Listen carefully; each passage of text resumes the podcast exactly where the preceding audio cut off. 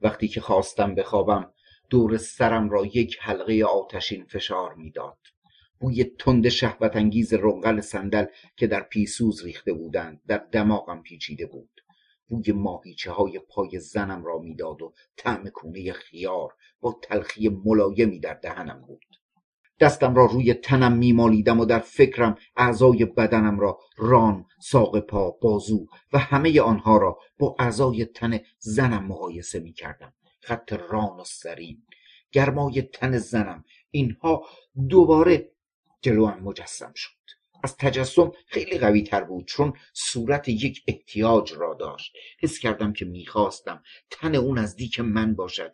یک حرکت یک تصمیم برای دفع این وسوسه شهوت انگیز کافی بود. ولی این حلقه آتشین دور سرم به قدری تنگ و سوزان شد که به کلی در یک دریای مبهم و مخلوط با هیکلهای ترسناک متور شدم.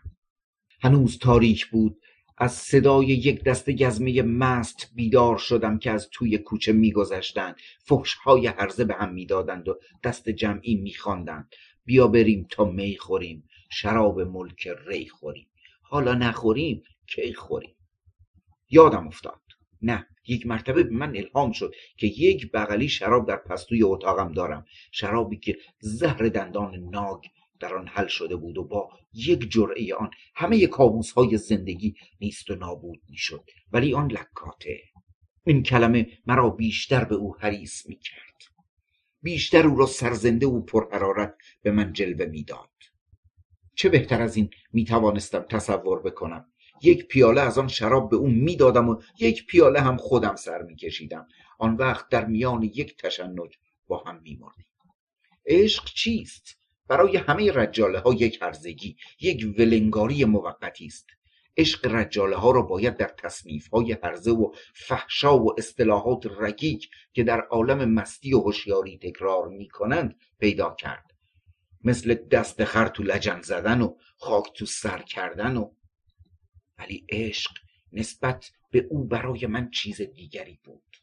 راست است که من او را از قدیم می شناختم چشمهای مورب عجیب دهن تنگ نیمه باز صدای خفه و آرام همه اینها برای من پر از یادگارهای دور و دردناک بود و من در همه اینها آنچه را که از آن محروم مانده بودم که یک چیز مربوط به خودم بود و از من گرفته بودند جستجو می کردم آیا برای همیشه محروم کرده بودند؟ برای همین بود که حس ترسناکتری در من پیدا شده بود؟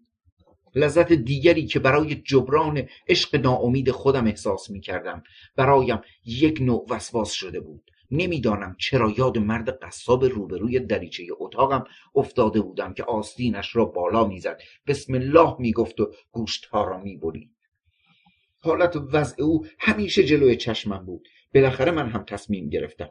یک تصمیم ترسناک. از توی رخت خوابم بلند شدم. آستینم را بالا زدم و گزلی که دست استخانی را که زیر متکایم گذاشته بودم برداشتم. قوز کردم و یک عبای زرد هم روی دوشم انداختم. بعد سر و رویم را با شال گردن پیچیدم. حس کردم که در عین حال یک حالت مخلوط از روحیه قصاب و مرد خنزر پنزری در من پیدا شده بود. بعد پاورچین به طرف اتاق زنم رفتم. اتاقش تاریک بود. در را آهسته باز کردم. مثل این بود که خواب می‌دید. بلند بلند با خودش می‌گفت شال گردن تو کن. رفتم دم رخت خواب. سرم را جلو نفس گرم و ملایم او گرفتم. چه حرارت گوارا و زنده کننده ای داشت. به نظرم آمد اگر این حرارت را مدتی تنفس می کردم دوباره زنده می شدم چقدر وقت بود که من گمان می کردم نفس همه باید مثل نفس خودم داغ و سوزان باشد. دقت کردم که ببینم آیا در اتاق او مرد دیگری هم هست؟ یعنی از فاسقهای او کسی آنجا بود یا نه؟ ولی او تنها بود. فهمیدم هرچه به او نسبت می‌دادم افترا و بهتان محض بوده. از کجا هنوز او دختر باکره نبود؟ از تمام خیالات موهوم نسبت به او شرمنده شدم. این احساس دقیقه بیش طول نکشید چون در همین وقت از بیرون در صدای عدسه آمد و یک خنده خفه و مسخره آمیز که مو را به تن آدم راست می‌کرد شنیدم. این صدا تمام رگهای تنم را کشید.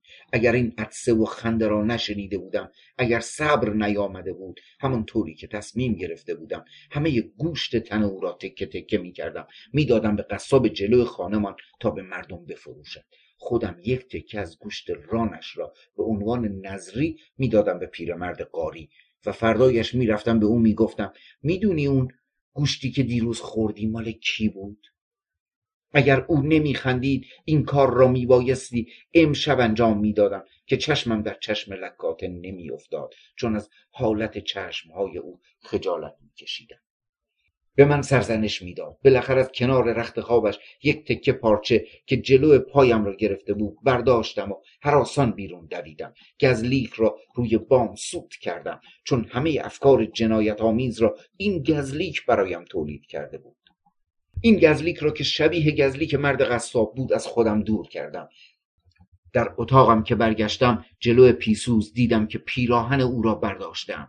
پیرهن چرکی که روی گوشت تن او بود. پیرهن ابریشمی نرم کارهن که بوی تن او بوی عطر مگرا می‌داد و از حرکت تنش از هستی او در این پیرهن مانده بود.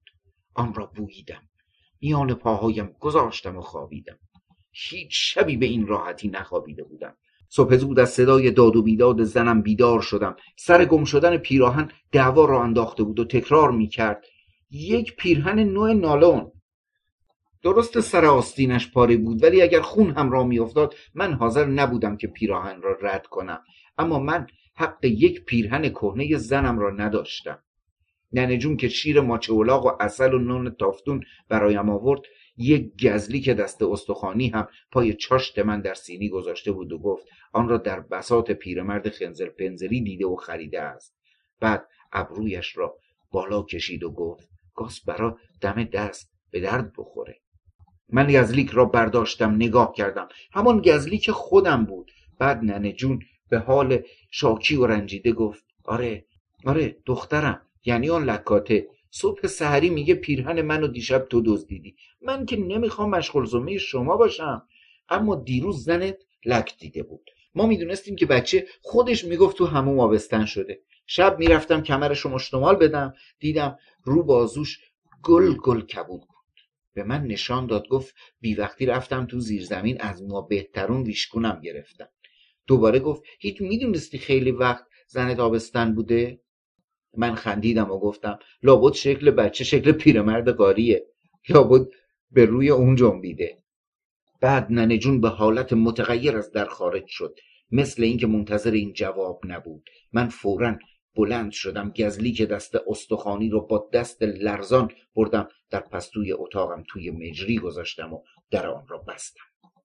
نه هرگز ممکن نبود که بچه به روی من جنبیده باشد. حتما به روی پیرمرد خنزر پنزیری جنبیده بود.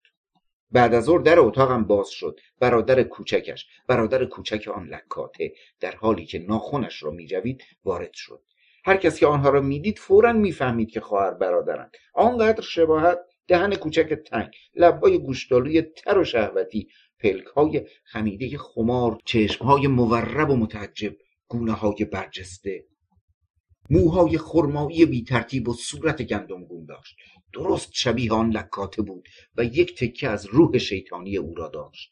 از این صورتهای ترکمنی بدون احساسات بیروح که به فراخور زد و خورد با زندگی درست شده بود. قیافه ای که هر کاری را برای ادامه زندگی جایز می‌دانست. مثل اینکه طبیعت قبلا پیش بینی کرده بود مثل اینکه اجداد آنها زیاد زیر آفتاب و باران زندگی کرده بودند و با طبیعت جنگیده بودند و نه تنها شکل و شمایل خودشان را با تغییراتی به آنها داده بودند بلکه از استقامت از شهوت و حرس و گرسنگی خودشان به آنها بخشیده بودند. طعم دهنش را می‌دانستم مثل طعم کونه خیار تلخ و ملایم بود. وارد اتاق که شد با چشمهای متعجب ترکمنیش به من نگاه کرد و گفت شاهجون میگه حکیم باشی گفته تو میمیری از شرت خلاص میشی. مگه آدم چطور میمیره؟ من گفتم بهش بگو خیلی وقتی که من مردم. شاهجون گفت اگه بچم نیفتاده بود همه خونه مال ما می‌شد.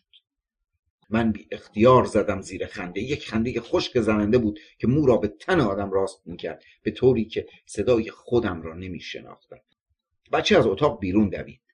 در این وقت فهمیدم که چرا مرد قصاب از روی کیف گزلی که دست استخوانی را روی ران گوسفندها پاک می‌کرد.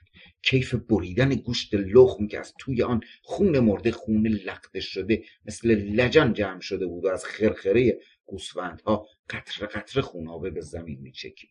سگ زرد جلوی قصابی و کله بریده گاوی که روی زمین دکان افتاده بود با چشمهای تارش رک نگاه می‌کردن و همچنین سر همه گوسفندها با چشمهایی که قبار مرگ رویش نشسته بود آنها هم دیده بودند آنها هم می‌دانستند. بالاخره می‌فهمم که نیمچه خدا شده بودم. ماورای همه احتیاجات پست و کوچک مردم بودم. جریان ابدیت و جاودانی را در خودم حس می کردم ابدیت چیست برای من ابدیت عبارت از این بود که کنار نهر سورن با آن لکات سرمامک بازی بکنم و فقط یک لحظه چشمهایم را ببندم و سرم را در دامن او پنهان بکنم. یک باره به نظرم رسید که با خودم حرف می‌زنم. آن هم به طور غریبی خواستم با خودم حرف بزنم ولی لبهایم به قدری سنگین شده بود که حاضر برای کمترین حرکت نبود. اما بی آنکه لبهایم تکان بخورد یا صدای خودم را بشنوم حس کردم که با خودم حرف می‌زنم.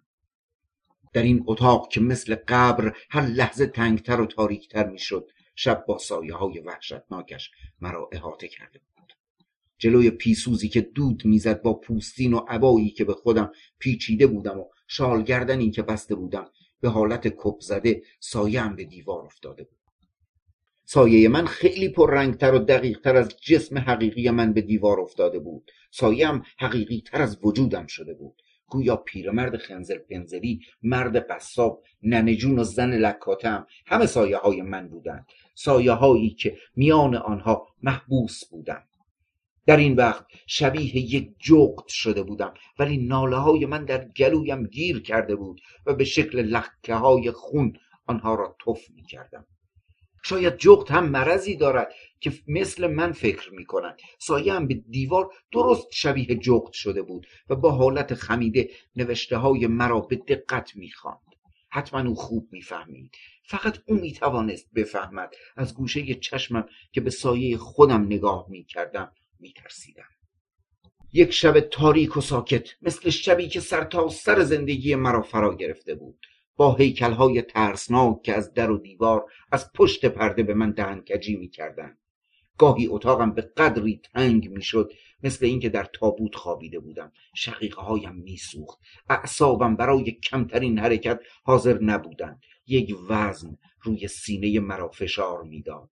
مثل وزن لشهایی که روی گرده ریابوی سیاه لاغر میاندازند و به قصاب ها تحویل می‌دهند مرگ آهسته آواز خودش را زمزمه می کرد مثل یک نفر لال که هر کلمه را مجبور است تکرار بکند و همین که یک فرد شعر را به آخر می رساند دوباره از سر نو شروع می کند آوازش مثل ارتعاش ناله اره در گوشت تنرخنه می کرد فریاد می کشید و ناگهان خفه می شد هنوز چشمهایم به هم نرفته بود که یک دسته گزمه مست از پشت اتاقم رد می شدند و دست جمعی می خواندند بیا بریم تا می خوریم. شراب ملک ری خوریم. حالا نخوریم کی خوریم؟ با خودم گفتم در صورتی که آخرش به دست داروغه خواهم افتاد ناگهان یک قوه مافوق بشر در خودم حس کردم. پیشانیم خنک شد. بلند شدم عبای زردی که داشتم روی دوشم انداختم. شال گردنم را دو سه بار دور سرم پیچیدم. قوز کردم. رفتم گزلی که دست استخوانی را که در مجری قایم کرده بودم درآوردم و پاورچین پاورچین. به اتاق آن لکات رفتم. دم در که رسیدم اتاق در تاریکی قلیزی غرق شده بود. به دقت گوش دادم. صدایش را شنیدم که می‌گفت اومدی؟ شالگردن تو واکن صدایش یک زنگ گوارا داشت. مثل صدای بچگیش شده بود. مثل زمزمه ای که بدون مسئولیت در خواب می کند من این صدا را سابق در رخت خواب عمیقی شنیده بودم. آیا خواب می‌دید؟ صدای او خفه و کلوف مثل صدای دختر بچه ای شده بود که کنار نهر سورن با من سرمامک بازی می کرد من کمی ایست کردم. دوباره شنیدم که گفت بیا تو شالگردن تو وا کن. من آهسته در تاریکی وارد اتاق شدم. عبا و شال گردنم را برداشتم لخت شدم.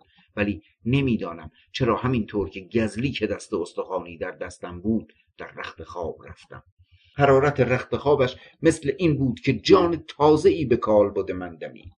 بعد تن گوارا نمناک و خوش حرارتش او را به یاد همان دخترک رنگ پریده لاغری که چشمهای درشت و بیگانه ترکمنی داشت و کنار نهر سرن با هم سرمامک بازی می کردیم در آغوش کشیدم. نه مثل یک جانور درنده و گرسنه به او حمله کردم و در ته دلم از او اکراه داشتم. به نظرم میآمد که حس عشق و کینه با هم توأم بود. تن محتابی و خنک او تن زنم مار ناگ که دور شکار خودش میپیچید. از هم باز شد و مرا میان خودش محبوس کرد. عطر سینهش مست کننده بود. گوشت بازویش که دور گردنم پیچید گرمای لطیفی داشت. در این لحظه آرزو می کردم که زندگی قطع بشود. چون در این دقیقه همه کینه و بغزی که نسبت به او داشتم از بین رفت و سعی می کردم که جلوی گریه خودم را بگیرم. بی آنکه ملتفت باشم مثل مهر گیاه پاهایش پشت پاهایم قفل شد و دستهایش پشت گردنم چسبید. من حرارت گوارای این گوشت تر و تازه را حس می کردم. تمام ذرات تن سوزانم این حرارت را می نوشیدند. حس می کردم که مرا مثل تومه در درون خودش می کشد. احساس ترس و کیف به هم آمیخته شده بود. دهنش طعم کونه خیار می‌داد و گس مزه بود. در میان این فشار گوارا عرق میریختم و از خود بیخود شده بودم چون تنم تمامی ذرات وجودم بودند که به من فرمان روایی می‌کردند. فتح و پیروزی خود را به آواز بلند میخواندند. من محکوم و بیچاره در این دنیای بی پایان در مقابل امواج هوا و هوس سر تسلیم فرود آورده بودم. موهای او که بوی عطر مگرا می‌داد به صورتم چسبیده بود و فریاد اضطراب و شادی از ته وجودمان بیرون می آمد. ناگهان حس کردم که او لب مرا به سختی گزید به طوری که از میان دریده شد. آیا انگشت خودش را هم همینطور می جوید یا اینکه فهمید من پیرمرد لب شکنی نیستم؟ خواستم خودم را نجات بدهم ولی کمترین حرکت برایم غیر ممکن بود. هر چه کوشش کردم بیهوده بود. گوشت تن ما را به هم لحیم کرده بودند. گمان کردم دیوانه شده است. در میان کشمکش دستم را بی اختیار تکان دادم و حس کردم گزلی که در دستم بود به یک جای تن او فرو رفت. مایع گرمی روی صورتم ریخت. او فریاد کشید و مرا رها کرد.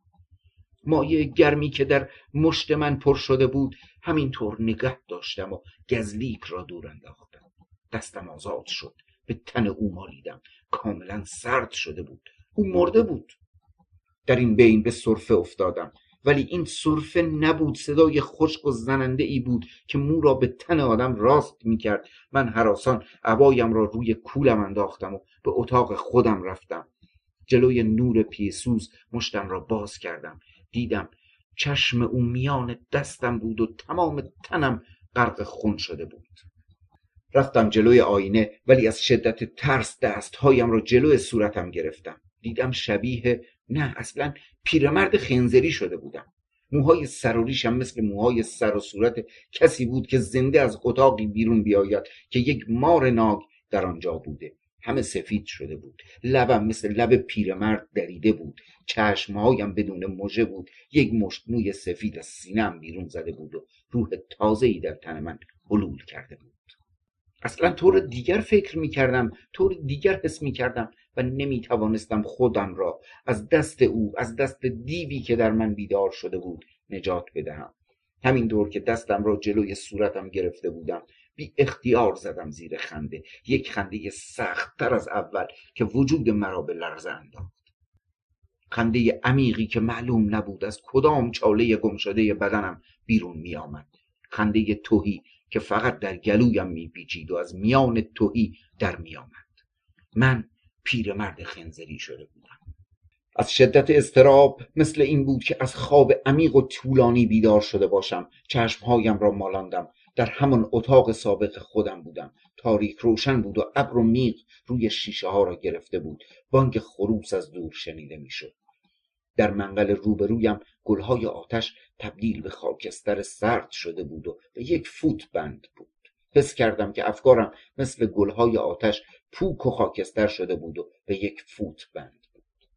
اولین چیزی که جستجو کردم گلدان راقه بود که در قبرستان از پیرمردی کالسکچی گرفته بودم. ولی گلدان روبروی من نبود. نگاه کردم دیدم دم در یک نفر با سایه خمیده. نه این شخص یک پیرمرد قوزی بود که سر و رویش را با شال گردن پیچیده بود و چیزی را به شکل کوزه از دستمال چرکی بسته زیر بغلش گرفته بود. خنده خشک و زننده ای می‌کرد که مو به تن آدم راست میایستاد. همین که خواستم از جایم بلند شوم از در اتاق بیرون رفت. من بلند شدم. خواستم به دنبالش بدوم و آن کوزه آن دستمال بسته را از او بگیرم. ولی پیرمرد با چالاکی مخصوصی دور شده بود. من برگشتم پنجره رو به کوچه اتاقم را باز کردم. هیکل خمیده پیرمرد را در کوچه دیدم که شانه هایش از شدت خنده میلرزید و آن دستمال بسته را زیر بغلش گرفته بود. افتان و خیزان می‌رفت تا اینکه به کلی پشت مه ناپدید شد. من برگشتم به خودم نگاه کردم. دیدم لباسم پاره سر تا پایم آلوده به خون درمش شده بود. دو مگس زنبور طلایی دورم پرواز می‌کردند و کرمهای سفید کوچک روی تنم در هم میلولیدند و وزن مرده ای روی سینهام فشار می‌داد. پایان